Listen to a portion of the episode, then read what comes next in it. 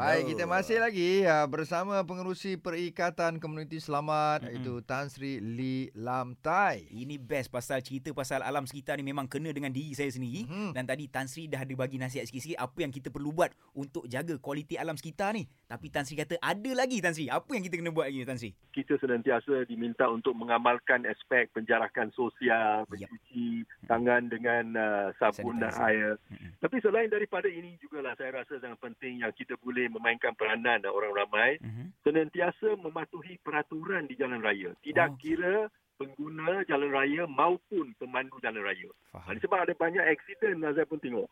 Di jalan raya yang budak-budak menghantar ini barangan makan dan sebagainya.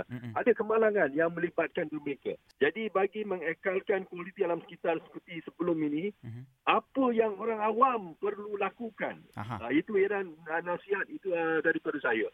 Yang pertama, mula mengambil berat tentang alam sekitar seperti sungai dan jangan membuang bahan tercemar dalam sungai dan longkang. Betul.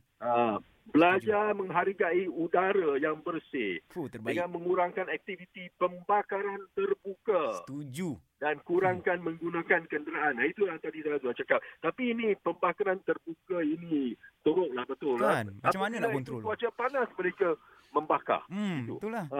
Memastikan tempat riada serta penjagaan kawasan hutan serta hutan paya bakau yang dapat mengurangkan risiko kerosakan besar jika berlaku bencana. Betul. Dan yang akhir ini susun jadual kerja dari rumah lebih kerap supaya dapat mengurangkan pergerakan kenderaan yang mengotorkan udara. Itulah nasihat itu daripada saya lah. Terbaik Tan Sri. Memang kita dapat semua tu.